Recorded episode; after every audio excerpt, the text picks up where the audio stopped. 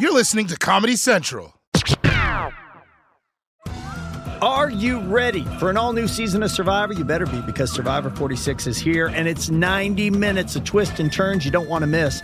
Better yet, after each episode, there's a brand new episode of On Fire, the only official Survivor podcast. Each week, we go behind the scenes of the episode's biggest moments, taking you into the how and the why things happened. And this season, we're very lucky to be joined by an expert, the winner of Survivor 45, Dee Valladares. What is up? I'm thrilled to be joining this team and to be giving you my take on how and the why players made the moves they did, what it takes to outwit, outplay, and outlast, and to ask Jeff some questions because even after 26 days out there, there is still a lot for me to uncover. Bring it, Dee. Listen to On Fire, the official Survivor podcast on Apple Podcast or wherever you get your podcasts.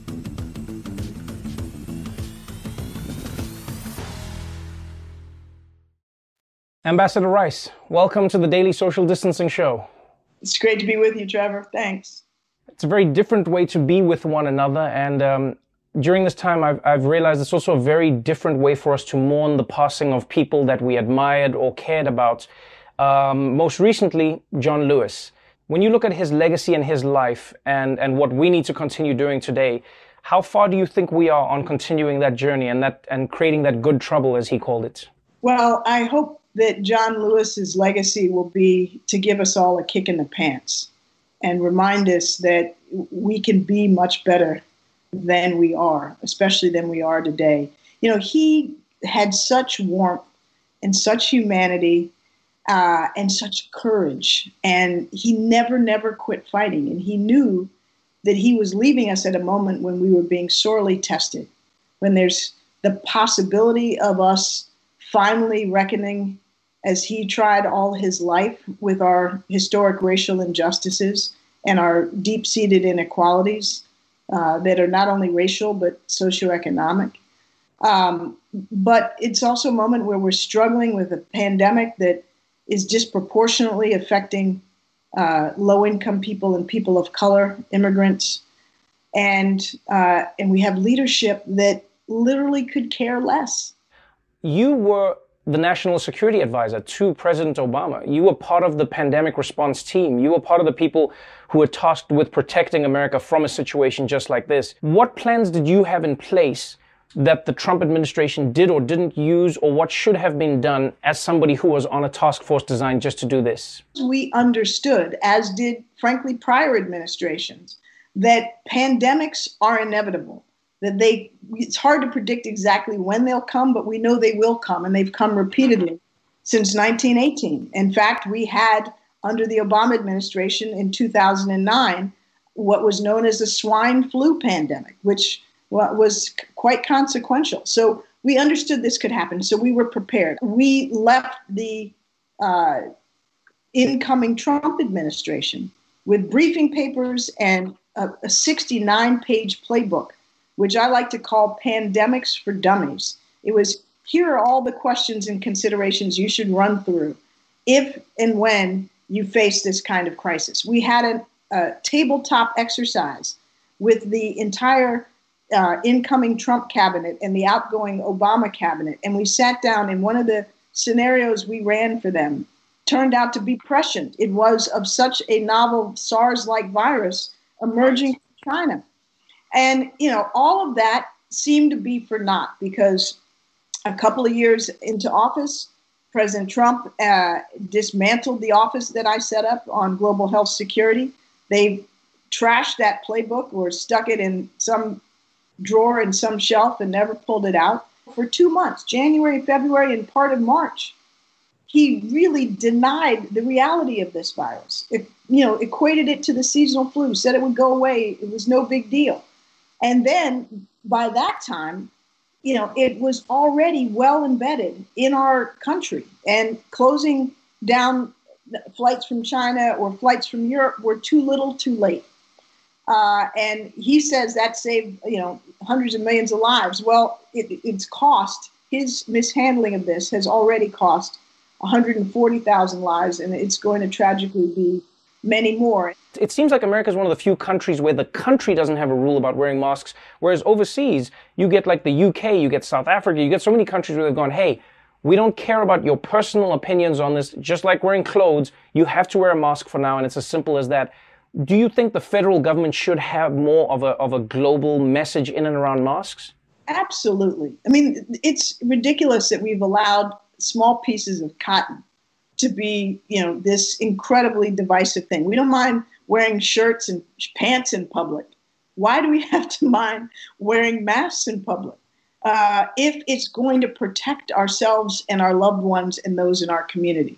If Donald Trump had from early on said, look, you know, I recognize that, you know, it may be a little bit uh, uncomfortable or inconvenient, but when you're out in public, do as I do wear a mask, keep your loved ones and yourself safe, keep your city safe.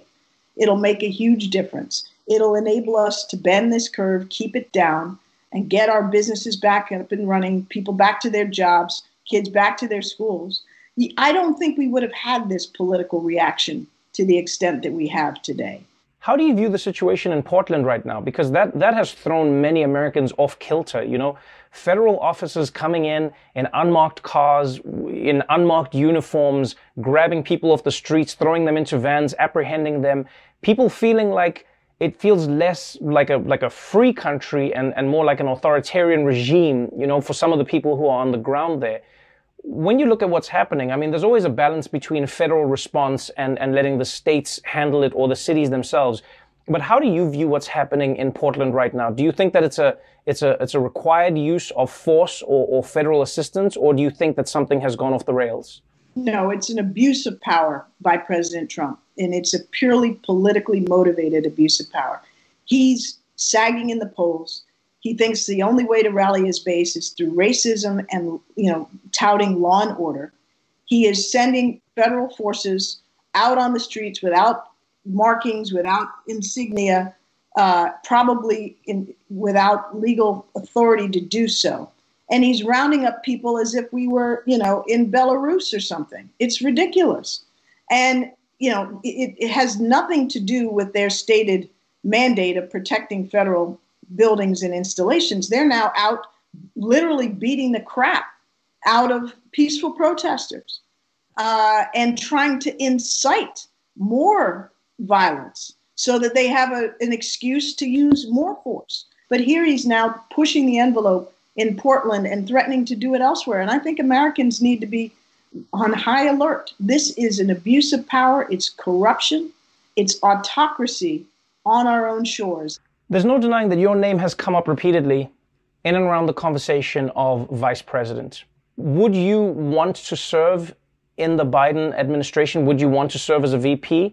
Well, Trevor, what I want is for Joe Biden to be elected the next president of the United States. I want us to win the Senate and keep the House so that we have the opportunity to put our country back on course and to unite the country uh, and to deal with the damage that's been done, but also to take this opportunity and move forward, improve healthcare, improve education, deal with our underlying uh, disparities. And if I can help in any way, uh, you know, whether it's at the highest levels or some other way, to be part of helping him get elected and to govern if and when he does, then that's what I want to do.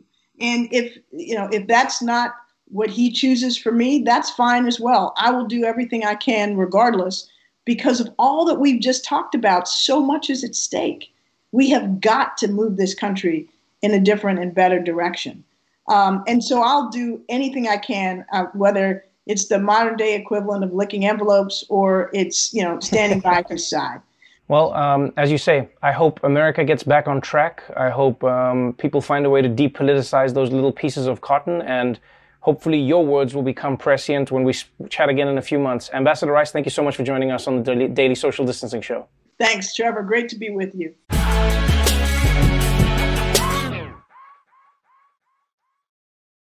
The Daily Show with Trevor Noah, Ears Edition. Watch The Daily Show weeknights at 11, 10 Central on Comedy Central and the Comedy Central app. Watch full episodes and videos at thedailyshow.com. Follow us on Facebook, Twitter, and Instagram, and subscribe to The Daily Show on YouTube for exclusive content and more. This has been a Comedy Central podcast.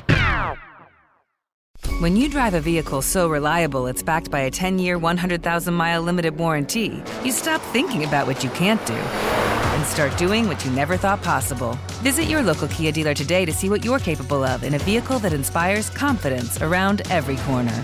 Kia, movement that inspires. Call 800 333 4KIA for details. Always drive safely. Limited inventory available. Warranties include 10 year 100,000 mile powertrain and 5 year 60,000 mile basic. Warranties are limited. See retailer for details. Are you ready for an all new season of Survivor? You better be because Survivor 46 is here and it's 90 minutes of twists and turns you don't want to miss. Better yet, after each episode, there's a brand new episode of On Fire, the only official Survivor podcast. Each week, we go behind the scenes of the episode's biggest moments, taking you into the how and the why things happened. And this season, we're very lucky to be joined by an expert, the winner of Survivor 45, Dee Valladares. What is up? I'm thrilled to be joining this team and to be giving you my take on how and the why players made the moves they did, what it takes to outwit, outplay, and outlast, and to ask Jeff some questions because even after 26 days out there, there is still a lot for me to uncover. Bring it, Dee. Listen to On Fire, the official Survivor podcast on Apple Podcast or wherever you get your podcasts.